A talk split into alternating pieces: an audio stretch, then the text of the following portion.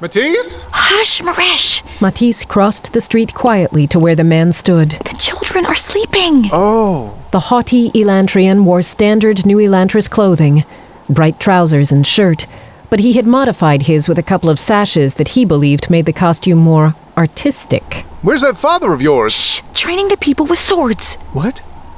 It's the middle of the night. You know Dasha, once he gets an idea in his head. First Galadon wanders off, now Dasha is off waving swords in the night. If only Lord Spirit would come back. Galadin's gone? He disappears like this sometimes. Karada, too. They'll never tell me where they've gone. Always so secretive. You're in charge, Muresh, they say, then go off to have secret conferences without me. Honestly. With that, the man wandered off, bearing his lantern with him. Off somewhere secret. That library Dasha mentioned?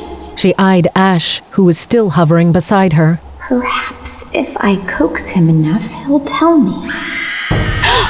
Matisse jumped. She spun about, trying to determine the location of the sounds.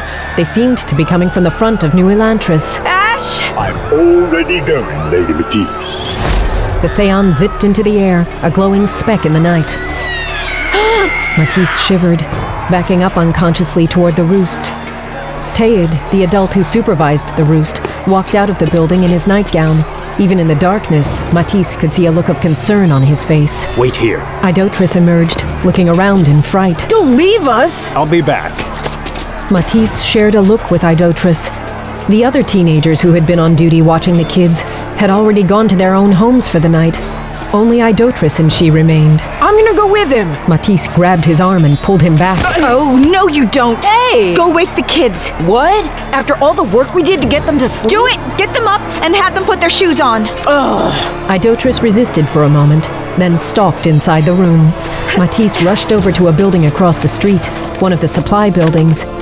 Inside, she found two lanterns with oil in them and some flint and steel. She stopped suddenly. What am I doing? She shivered. I'm just being prepared. She rushed back across the street. My lady! Matisse glanced up to see that the Seon was flying back down toward her.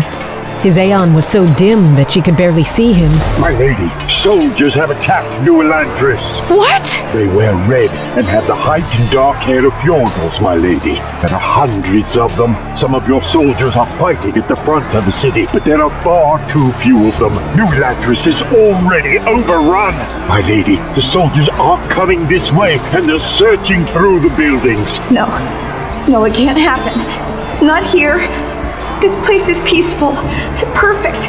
I escaped the outside world. I found a place where I belonged. It can't come after me. My lady, those screams. I think, I think the soldiers are attacking the people they find. And they're coming this way. Matisse stood, lanterns clutched in numb fingers. This is the end, then. After all, what could she do? Nearly a child herself, a beggar, a girl without family or home. What could she do? I take care of the children. It's my job. It's the job Lord Spirit gave me. Ash, we have to get them out.